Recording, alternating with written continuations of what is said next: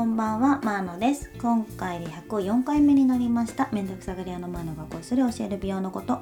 このチャンネルは元エステティシャンだったにもかかわらず、超めんどくさがり屋な私の美容体験や美容体験を通して知った綺麗になるための最短距離についてお話をしております。はい、ということで今日はですね、えっ、ー、と、ボトックスを11月の20日に打ってきたんですけれども20日かな？21日かな？まあその辺りです。あの眉間にですね打ってきてちょうど今日で約3ヶ月。約？ん？ぴったり3ヶ月かな？というところで、まあ、どうだったのかっていうことをですねお話ししたいと思います。結論3ヶ月でもう打ってよかったと思いました。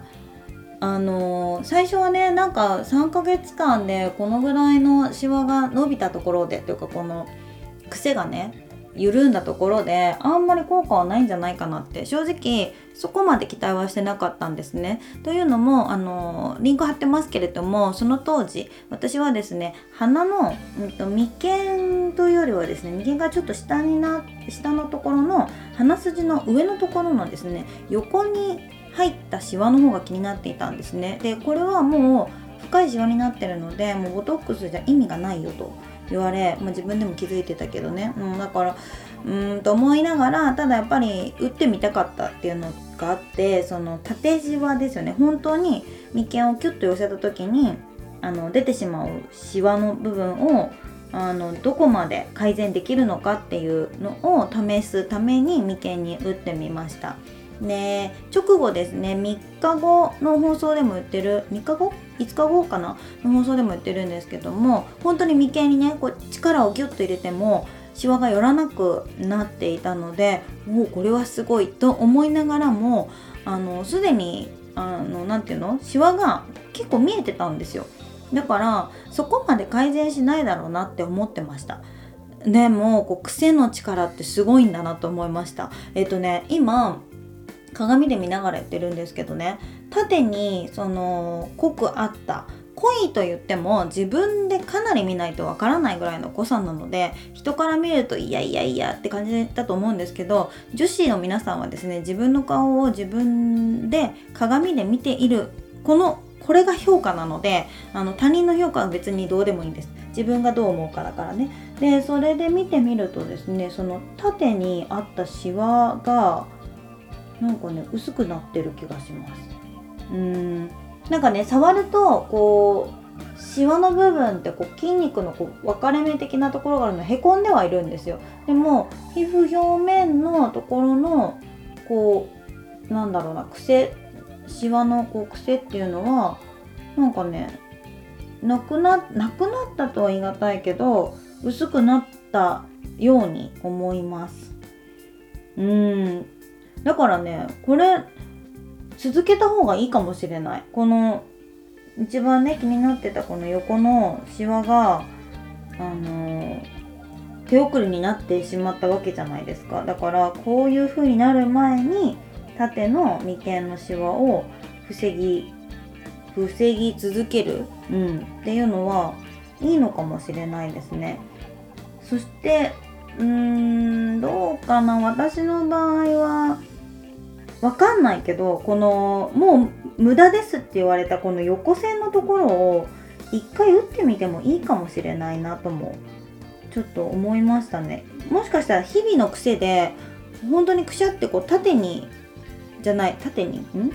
上と下にこう折れ曲がって横線になってるでしょ？それももしかしたらこう自分の癖なのかもしれないじゃないですか。意識してない時のね。だからそれで改善するんだったらいいなとかちょっと思っています。うん。コスパはやっぱいいと思いますよ。3ヶ月で韓国製じゃなくてアメリカ製か。私の場合アラガン売ってるので6000円が、えーと、消費税込みで7000いってないと思うんですよね。それで3ヶ月でしょ？と思ったらだいぶコスパはいいですよね。私は前回湘南美容クリニックで打っているんですけどあのツイッターとかねインスタとか見てるとあのボトックスもやっぱり打ち方っていうのがあって打つ場所がなんかあのね通常は眉毛の真ん中ら辺とえっ、ー、と眉毛のね真ん中ま、眉尻眉頭っていう3個を両方打つんですよ。だけどそのボトックスばっかりやってるあのクリニックの先生とかだとこの真ん中にね打ってくれたりとか打ち方をちょっと変えてくれるんですよね。湘南よりもそういう打ち方を工夫してくれるところでなんかやりたいなとか思ったり。うん。ちょっとアートメイク除去に行っているクリニックさんもボトックスもちろんねやってるからそこで打ってみてもいいかなと思ったりしてます。なのでボトックス迷われてる方は是非やってください。これはねやって損はないと思います。気をつけないといけないのがほうれい線ですよね。ほうれい線は表情がなくなってしまう可能性があるのでドクターによっては打つ場所だったり量によって笑えなくなる。不自然な笑いになるというのは懸念点ではありますよね。ただマスクしてるからその表情が硬くなったりでなでできなく何笑えなくなってうん困らないっちゃ困らないですよね。やってみてもいいかもな。ちょっとまたご報告します。まああの美容医療の中では一番手軽でコスパがいいってことだけは分かったのでうん。眉間にシワが寄りそうな方くっきりと寄りすぎてないヒアルロン酸打つまででもない方は早めに行ってください。あとですねこの3ヶ月という節目で言うとサプリをちゃんと飲み出してからも3ヶ月ぐらい経つんですね。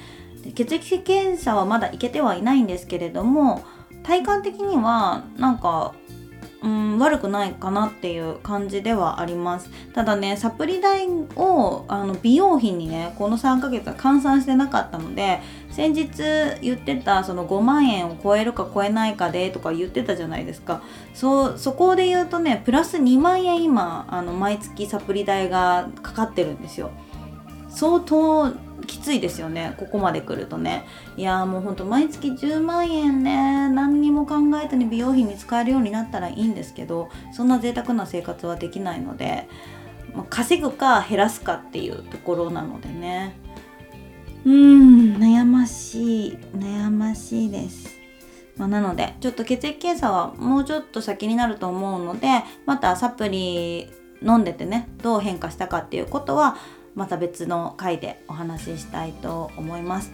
今日はボトックスを打って3ヶ月目でどうなったかっていうところとボトックスのコスパはどうなのかっていうことについてお話をさせていただきました。今日も最後まで聞いていただいてありがとうございました。是非この放送にいいねとチャンネルのフォローもお願いします。ではまた明日お会いしましょう。マノでした。バイバーイ。